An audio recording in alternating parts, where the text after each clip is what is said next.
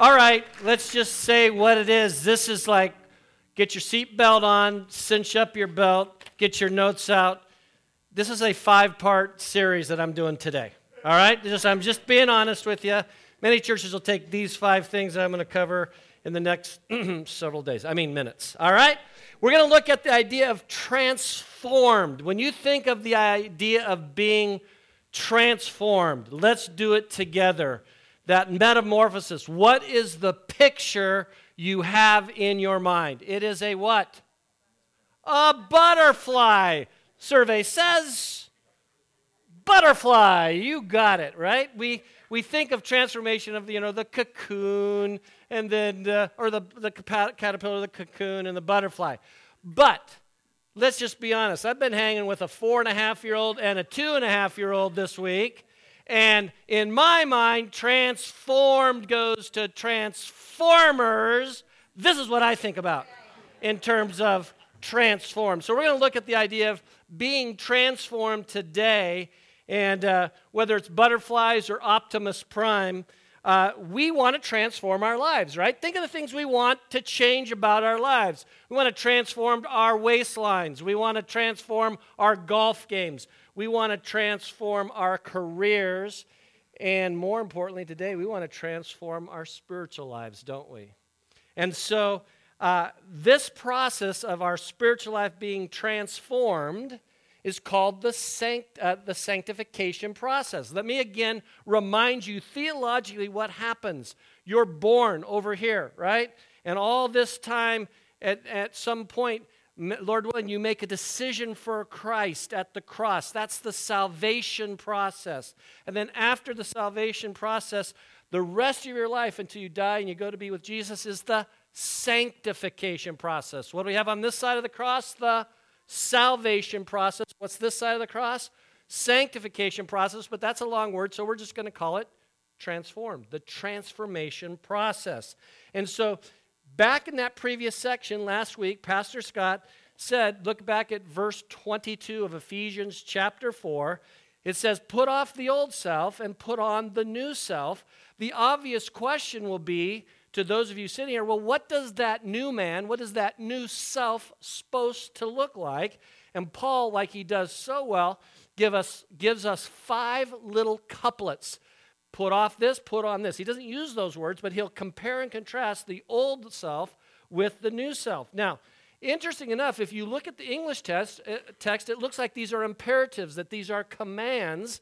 But let me do a little Greek geek for you here. Those, that's in the aorist tense, which means it happens in the past and it has ongoing results into the future. And so the old you, that's your past. So let's just stop for a moment and just agree that what I'm talking about today isn't behavior modification, that you just got to be a better person and live for Jesus. All right? That is not what I'm talking about. All right? What I'm talking about is not Jesus taking good people and making them better. Jesus says he takes you because you were dead in your trespasses and sin, and he makes you alive. Not good to great, but from dead to alive. And you could say, so these things kind of on the right side of the sheet, so to speak, are the things that are transformative. These are the evidences of a changed life. And so we'll look at that together. And I guess the question I'm asking is what does the cross shaped, transformed life look like? That's what we're going to look at today. And so five, uh, Paul gives us these five evidences, and let's just hop right into it. Verse 25 Number one, forfeit falsehood and instead tell the truth. Now, I have a lot of stuff I'm covering. It's on page one, two, three, and your questions are on page four. So grab this for taking notes, all right? Forfeit falsehood and instead tell the truth. Look at the text. Therefore, having put away falsehood, let each one of you speak the truth with his neighbor, for we are members of one another. That idea of falsehood is the word pseudos or fake, right? And moving from lying to telling the truth. Now, most of us would not claim to be habitual liars. I'm pretty sure most of you are not habitual liars. But before I let you off the hook, could you be maybe tempted to shade the truth from time to time? Maybe half truths, embellishing the truths, excuses. In fact, ultimately, lying is the idea of denial. Uh, don't even know I am lying. That's the acrostic for that. Don't even know I'm lying. Remember, Satan is the father of lies. John 8 44. So our culture deceives us and think, oh, it's no big deal. Just kind of, you know, play loose with the truth from time to time. And so sometimes we uh, lie by exaggerating, or some, most of the time we're lying uh, because we're telling half truths. What is the most famous half truth ever concocted? You're going to finish, I know you know it. It's called The Check is in the Mail. There you see, we all know it. Or how about this one? Parents, you told some half truths when you were disciplining your kids at younger age. When you're about to discipline, and you said this phrase This is going to hurt me more than it's going to hurt you. You're not talking loud enough. Own that. Come on, come on. That yeah. Or how about the kissing cousin? This when my wife made me take the kids to get their shots, I have to hold them down or hold them, and the and the baby's looking up, and they get the shot, and you you know, this is only going to hurt for a little while, honey. And oh, daddy, you you traitor. And so uh, we all have dealt with half truths, right? I'll come back and give you the biggest half truther in the Old Testament in just a moment. But let's be honest why do we lie? Why do we lie? All right, let me give you four reasons why you might lie, okay? We, number one, we, we lie, or five reasons. One, because we, we hide our mistakes, right?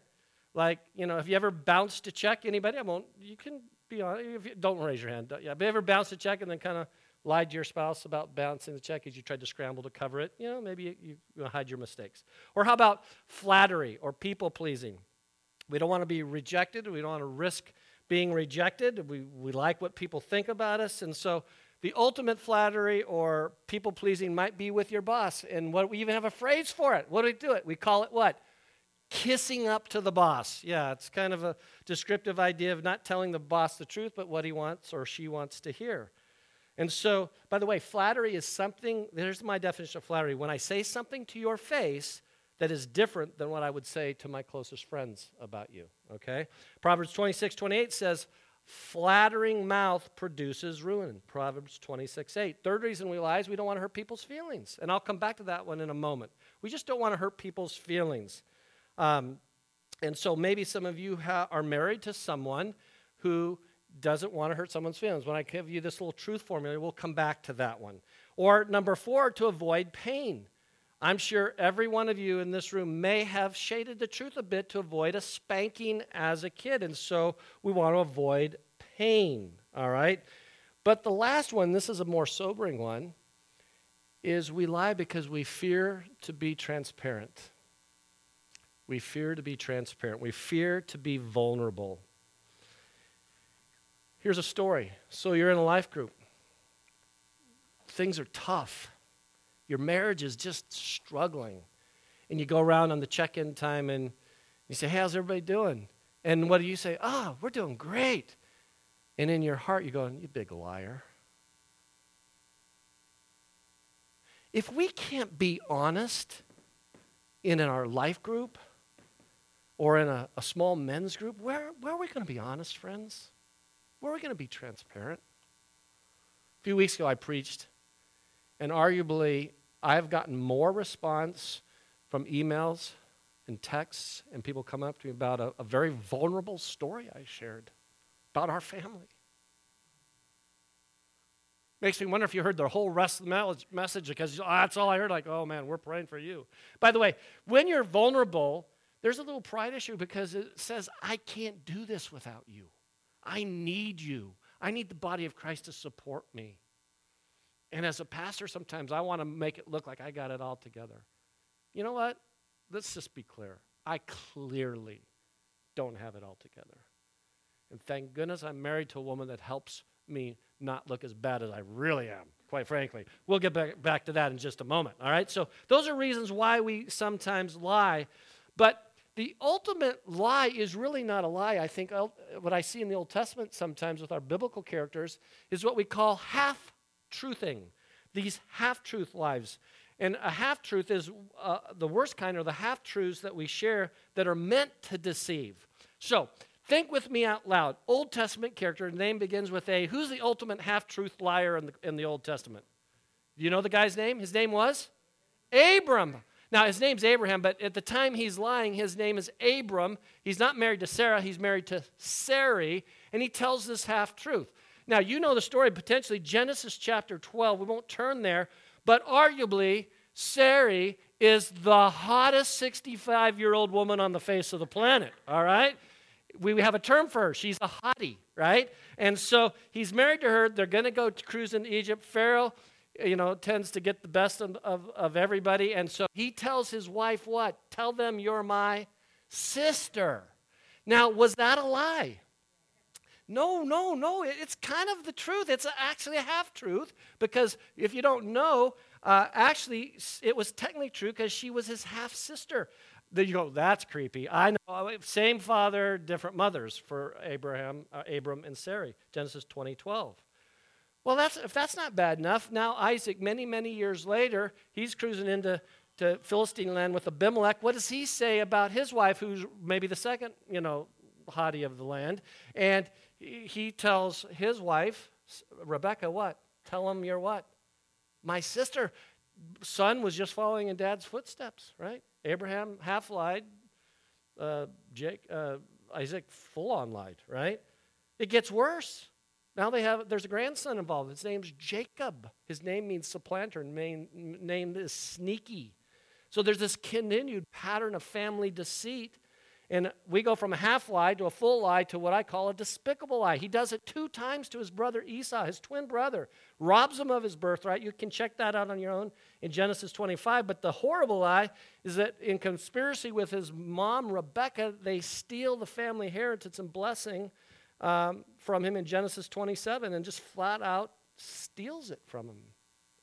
From a half lie to a full lie to a despicable lie. That's the pattern. You know, we wonder why our kids lie to us sometimes, right? Back in the day, many of you cannot remember us, there were actually phones that were connected to cords, and there was no caller ID. And so a phone would ring, your kids were assigned to answer the phone, at least in my house. And maybe you did this with your kids, or maybe you, did, you were part of this, this lie. The phone rang, and the, your, your parents can hear that somebody they do not want to talk to. And so they say something like this to you Tell them I'm not here. I'm not home. And their veins are, don't do it. And the kid's going, huh? First word sounds like. And he mumbles something, and, you know, you lie to the guy. You were home. Now, it's amazing to me that the same parent who will do that with his kid then gets upset with the kid when the kid lies about going to the party. Says, I went, I went to, I'm going to the library. Well, he went to the library like four minutes and then went to the party for four hours. So it's kind of a half truth. You see, here's a principle. You can take it to the bank. Our kids, our kids will model our behavior, but they won't always buy into our boundaries. They'll model the behavior. Now, I, I told this story many years ago, and I'm, but it's worth repeating because I just, this is driven home so often. Our kids are watching us, are they not? Any of you, how many of you are parents? How many know about what I'm about to be saying is you could, you could have raised your hand and said, Yep, I've done that. They did exactly what I just told them not to do. So, Katie, my daughter, who's now 32, is four. My son's 18 months old. We're going for a little breakfast run at our favorite place.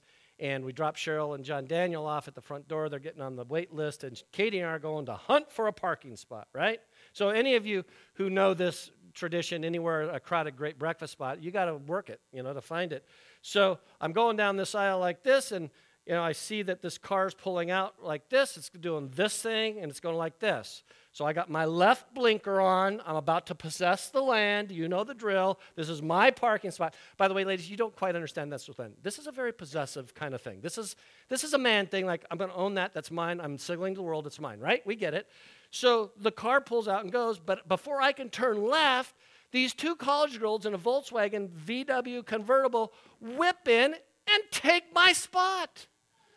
Now, let me just tell you here the joy of the Lord is not my strength at this point, all right? I've been hunting the land for this parking spot and they snake my spot. Now, I'm embarrassed to say, those of you who to the church, forgive me. I know I'm a pastor, but you know, just this is what it did. This, this is long, many, many, many years ago, right? So as I drive by, I look at those two college girls and I say, You jerks, you took my parking spot. Now, some of you look at me like, Pastor John, that is not very pastoral. I know it isn't. I'm embarrassed, but I'm just telling you. That's what I said. And, and I'm, uh, I didn't get the spot. So I'm driving back now the other way. You know, I'm not even paying attention. For whatever reason, they're still there. I'm driving by this way. I'm looking to the left. That's back in the day we didn't have push button windows. Little four year old Katie rolls down the window. The girls, for some reason, and by the way, they were the ultimate surf chicks, blonde haired dude, you know. Um, and she rolls down the window and she says, You jerks, you took my daddy's parking spots.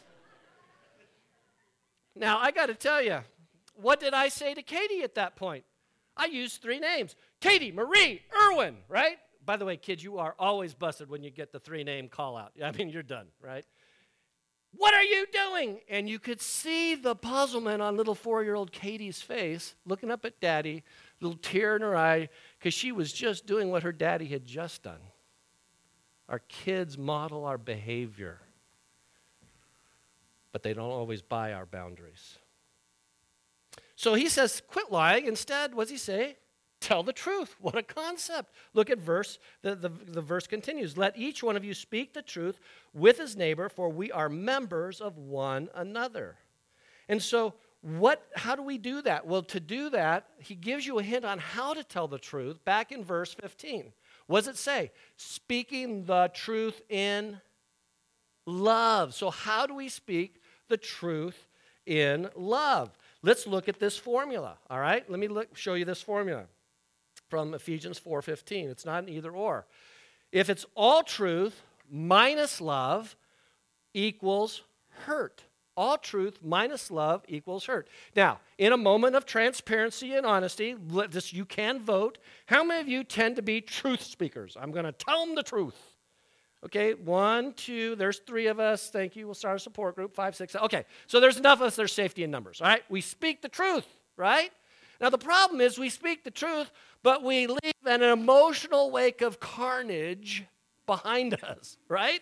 It is the truth, but it's not what you said, it's how you said it. I can't tell you how many times I just wish I could, like, ah, bring that one back, reel it back in. I, I said the truth, I just didn't say it in, in a loving way. Now, how many of you, second part of the formula, it's all love minus truth, that equals hypocrisy or half truth. Okay? Truth speakers are out in the open. How many of you are the lovers here? I'm, I'm going to love you. Raise them high. I want to see all the lovers. Okay. Hopefully, you're married to a truth speaker and you kind of balance each other out, right? But if it's all love minus truth, and that goes back to why we lie, because we don't want to hurt somebody's feelings, right? I just don't want to hurt somebody's feelings. And so we kind of leave it at that.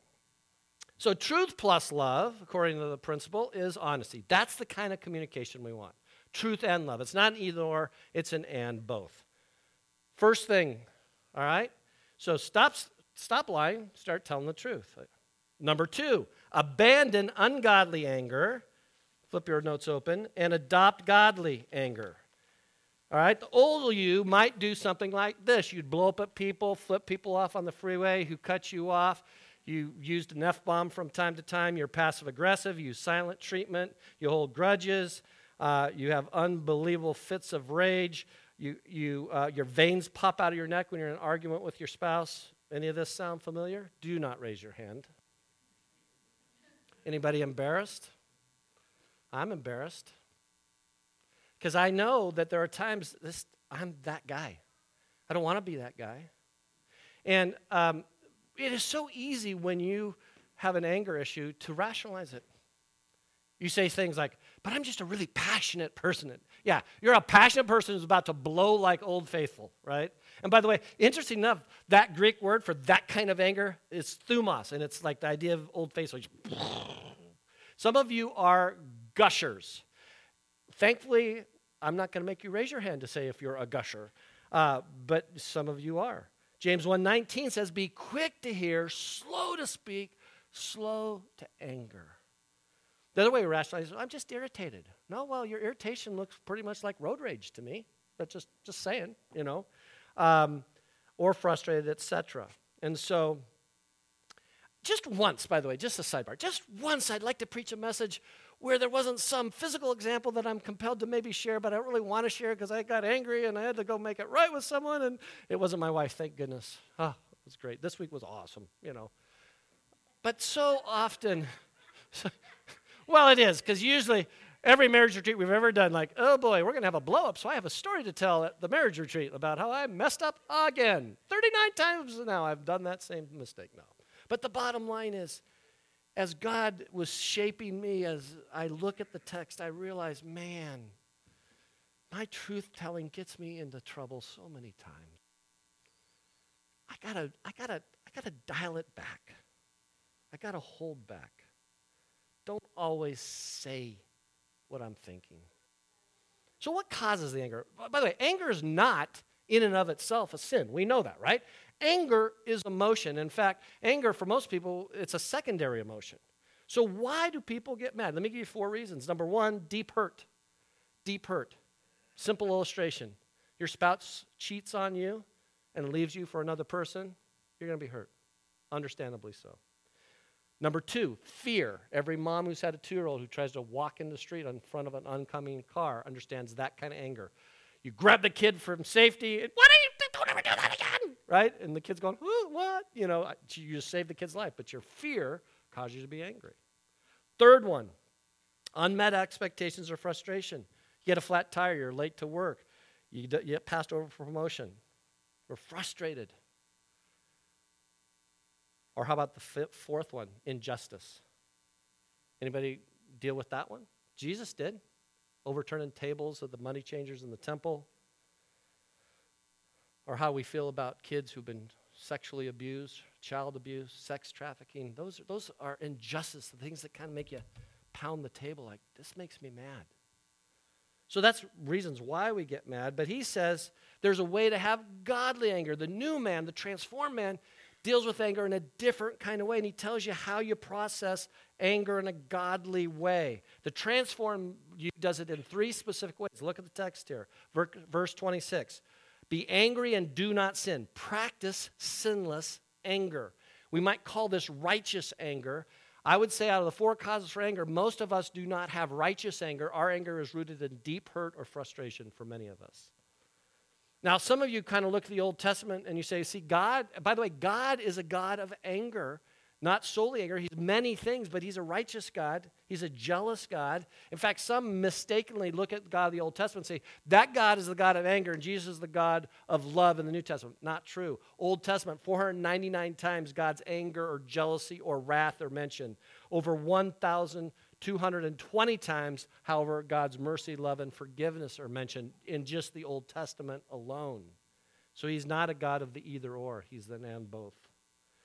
If you want to go to my notes on the website, all this will be printed out. You can look at how the Trinity expresses anger. I won't take time to do that, but each member of the Trinity displays anger. But it's a sinless anger. Secondly, put a time limit on the conflict. Do not let the sun go down on your anger. Now, this would have been a very, very uh, understandable concept for, for Paul's readers because he's only he's quoting Psalm 4 verses 4 and 5 be angry and do not sin. Ponder in your own hearts and on your beds and be silent.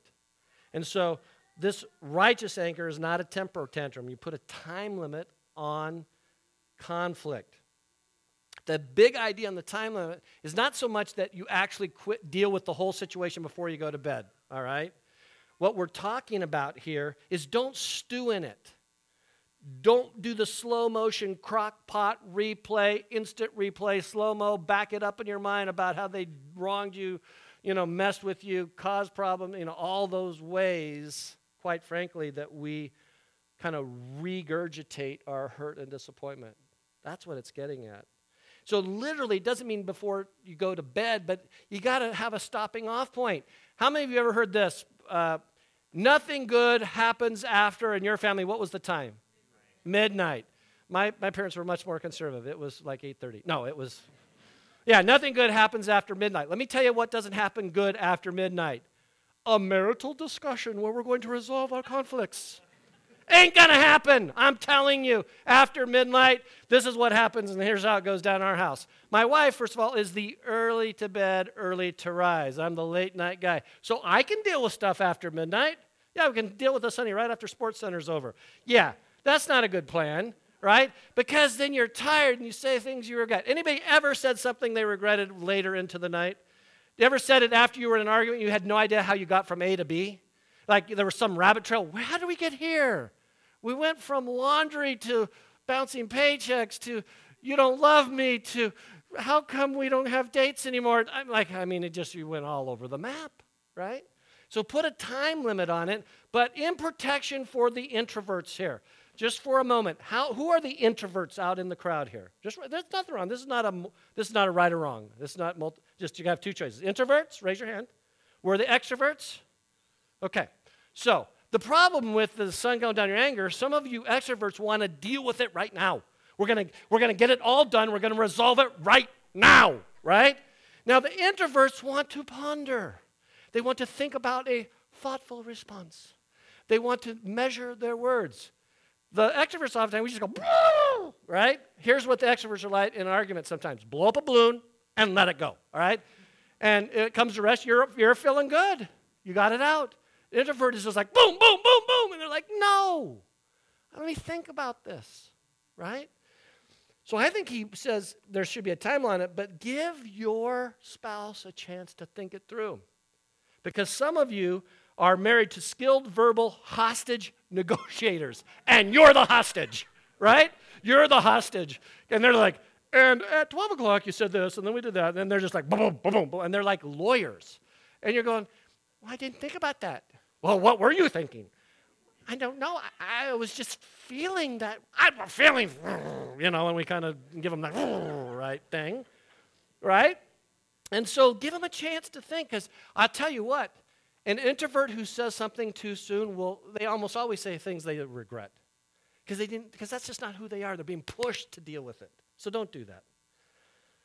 Okay, moment of confession. First year of our marriage, right? The sun cannot go down on your anger, all right? It's in the first four months, I think, right? We had gotten into this discussion. Well, just because Christians don't fight, just a discussion. And I got, a, you know, and took my pillow, took my blankie, went to the couch, realized well, we're for, no, we don't even have a couch. So I'm stuck in a chair. It's horrible. I'm in a chair and I'm just like stewing in it. I'm, I'm, de- I'm deliberately disobeying the scriptures. I'm just stewing in it, you know. Now, I don't know what Cheryl was doing. I'm sure she was in her godly way praying for her wayward husband, you know. And so I'm, I'm just, you know, kind of about 45 minutes into it, I realize this is silly. This is really silly. And if you are listening to the Holy Spirit and you're just not into your own agenda and it's just not about you being right, if you'll get quiet before the Lord, I'm going to tell you, when you're sitting in a chair and not in your bed with your beloved, the Holy Spirit will speak to you. And he said, Yeah, you, you should have not said that. Maybe you could have backed off on that. Maybe you could do this. And a whole bunch of stuff came flooding my mind. And I started repenting and I started praying, and this is dumb. But the coolest thing happened as I'm making my way back to the bedroom down this hallway. She has gotten out of the bed from that and is making her way, and we met in the middle of the hallway. You see, we knew this wasn't a good way to go to bed. This wasn't a good way to, to end it for the night. We couldn't finish that discussion, couldn't ra- uh, work it all out right then, but we agreed from that day forward, we're not going to do it that way. We're going to say, hey, maybe we just got to, let's, let's deal with this tomorrow. I love you, honey, but this is a stopping off point for right now. And I think that's what he's telling us. And I think for many of us, if we could learn to just, just slow it down a bit and then deal with the conflict. And then thirdly, he says, protect your back. Godly anger, you got to protect your back because there's someone who wants you to fail in that. Look at verse 27. And give no opportunity for a, a foothold to the devil. You see, Satan would love to insert himself in the crevice of conflict through the wedge of worry and the backdrop of bitterness. And inadvertently, you open yourself up to spiritual attack. Now, this idea that the devil made me do it, mm, not so much. Devil doesn't make you do anything. He allows your bitterness to fester and grow. He prompts you. By the way, anybody doesn't believe in the idea of how someone can prompt someone else to do something they shouldn't do hasn't had a four and a half year old and a two and a half year old in the same space. It's a work of art. I can't believe how my grandson Phineas can get Rhett to do just about anything. Hey, Rhett, eat dirt. It's really good. Okay. Ah, right? I got I have so many stories today. I cannot tell. Come to my life group, I'll tell them all. Um, but I just can tell you also, went fishing with them for the first time. Two and a half year olds have an inordinate fascination for worms and where they should be in their mouth or not in their mouth. Just leaving it at that, all right? And so remember who the devil is. He's a snake, he's the father of lies, right? Okay, third little checklist that we're going through here on the transformed life. Number three, quit stealing and start sharing. Quit stealing. Now you say, really? Yeah, stealing? Because uh, most of you have not robbed banks recently. I, I, think probably most of you have not shoplifted any time recently, at least. Um, and it is the eighth commandment of the Ten Commandments, right? Exodus 20, 15. And so, but some of his readers had kind of that sorted background. But how do we steal today? In a real practical way. In the workplace, do we steal by spending time surfing the internet and checking our Facebook page instead of working? Or maybe we're padding our expense accounts, we're fudging our time cards, we're skimming cash from the till. I that one came out of a group that I was in recently that told me that that was kind of the accepted practice. That's how they made a little extra tips. But we rationalize it. Oh, well, they, the owners are making plenty of money. They're not treating us fairly as employees. Or maybe when we're eating out, the waitress doesn't charge you for something on your bill, and you just, oh, we saved 20 bucks. They didn't charge us for that steak. Every time I always tell a waitress that she didn't charge me enough for that, she looks at me like, "You fool, you idiot! Why did you just not go with it?" You know, and I said, "No, no, I, you know, I don't do that. I, here, I put it back on." Yeah. Um, or maybe we falsify expenses or we don't report all of our income, our tips on our income tax. You know, we've just rationalized the way that we steal from time to time. I may have told this before. I have a friend, Dewey Burley, who's a big time speaker, speaks all over the country. And he was speaking at an event one time, and um, several hundred high school kids, and he got his honorarium check. Next day, he's at the bank in town there and, and cashing the check, and the, the teller inadvertently gave him 20 bucks more than he should have. And Dewey was kind of goes, "Oh, hey, you gave me too much. Uh, you gave me twenty dollars too much." And the bank teller didn't even blink. He said, "I know exactly what I did. I was at your event last night. I just wanted to see whether you practiced what you preached." Gee, you know, I think that's for many of us. It's easy to say that, "Oh, that's no big deal." It is a big deal. Christ's name's at stake. It's a big deal. So, what's the three three step process to stop lying? All right. He gives it to you. Verse 28 let the thief steal no longer. So don't steal, all right? So stop thinking like the world owes you something. Stop thinking in terms of entitlement. Let's not be lazy and self centered. Now, I'm not talking about some of you who've been through just horrible work employment issues and unemployment. I'm not talking about that. I'm not talking about that. I'm talking about people who just work the system. They're lazy, they're stealing in a sense. By the way, Second Thessalonians is kind of direct about this. Second Thessalonians chapter 3, verses 10 and 11 says, You don't work, you don't eat. Ouch. And so, um, number two, he says, Work hard, but rather let him labor doing honest work with his own hands. Honest work develops this work ethic. By the way, most of us have soft hands, right? You know, we're on computers. Our hands aren't calloused you know, we got carpal tunnel from living on a computer 16 hours a day, right? But we're talking about hard work. It develops character. And it, it, you're going to see something here that you go from stealing, and this hard work is a bridge to, to actually sharing resources. By the way, all of us have had a horrible job. Have we not? Someone in, that had a horrible job? My most horrible job working honest labor with my hands was when I was 16. I was in a sausage factory in Covina, California, and I'm stripping sausage casings that have busted out of their casing. By the way, this is a disgusting job. Why have I ever eaten sausage again after this experience? Ugh, you know, but it was honest work with my hands.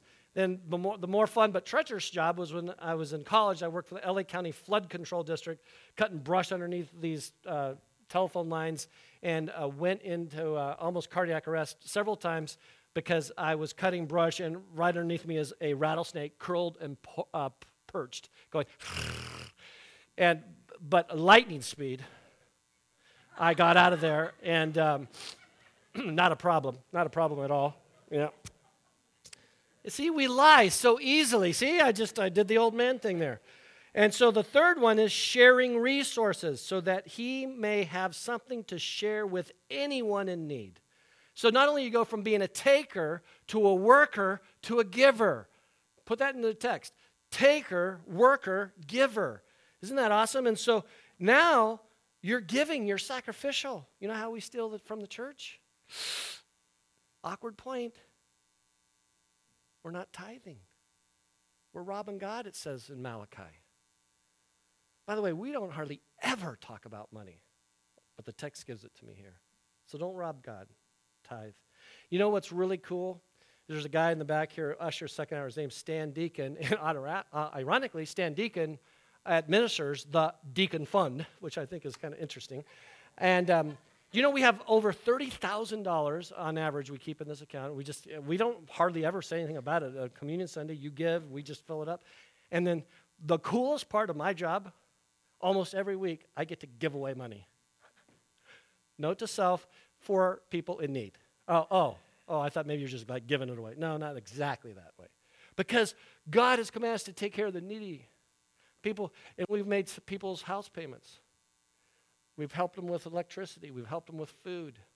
Now, there are times where I'm getting some tall fishtails. I get it. And so we have some due diligence stuff. But you know, the cool thing is we're sharing our resources because you, you've shared your resources to help a needy community, both inside and outside the church.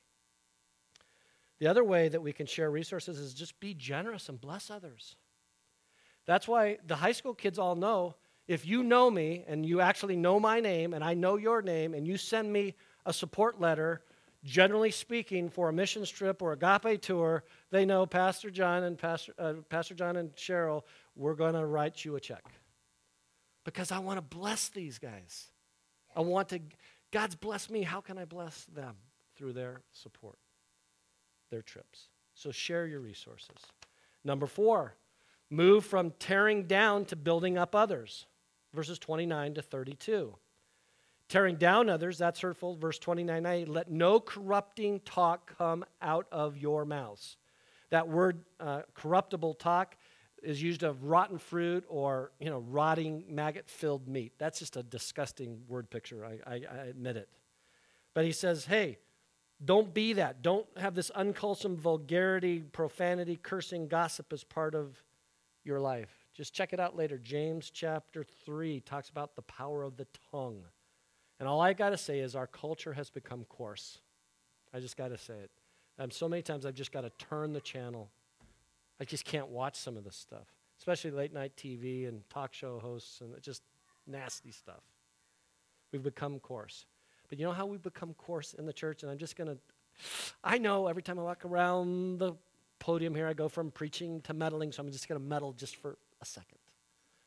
Would you please not say, oh my God, as a descriptor adjective and you're describing what's going on? If you're saying, oh my God, and it's in worship, uh, in prayer, I got it, but not as an adjective because you don't have a better phrase to say, this was surprising, or like, well, you can't believe this.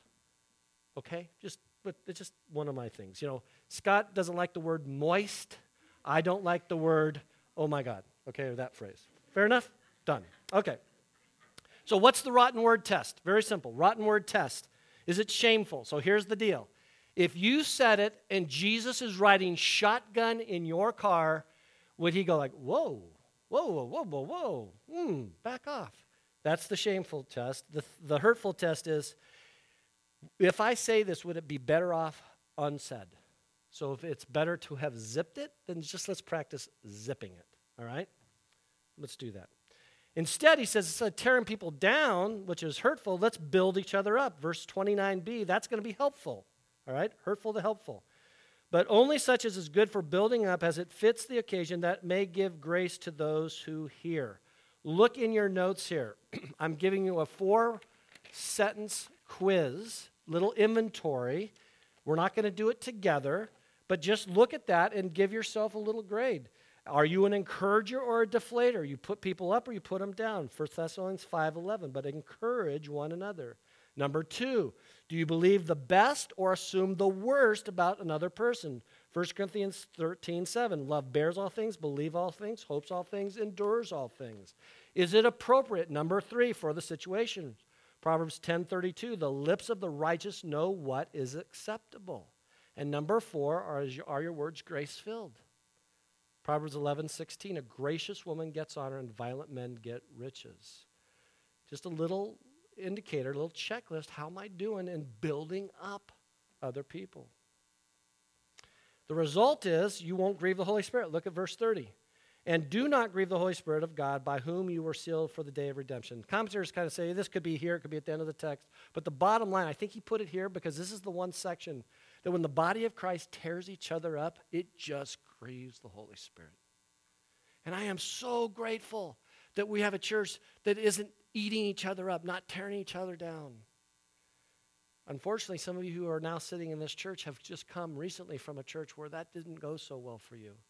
And you left because you didn't want to be a part of that drama. And there was just all kinds of backbiting and gossip and backstabbing and, you know, this and that. So I understand there are sometimes you just say, for the sake of unity, I'm going to disengage. Just know this is a place you can heal. But this isn't a place you can come and start division. This is a happy place because God's Spirit is on the move in this place. Not because we're so great, but because He's so great. Not because it's all about us, it's because about Him. It's not because of what we've done, it's because of what He's done. Amen? And so let's just continue to do what God's called us to and building up one another. And I have to say here, the old man life does grieve the Holy Spirit. Those things that grieve the Holy Spirit, that's the old you. That's the past. It's the, that's not who you are today. Because the transformed life, you're different. And so write this down. God is more interested in your direction than your perfection. And for some of you, the most encouraging thing I can say to you is it's okay, man. Don't beat yourself up because you messed up. Last year, we had a guy that I've spent a lot of time who's just spent 18 months in jail.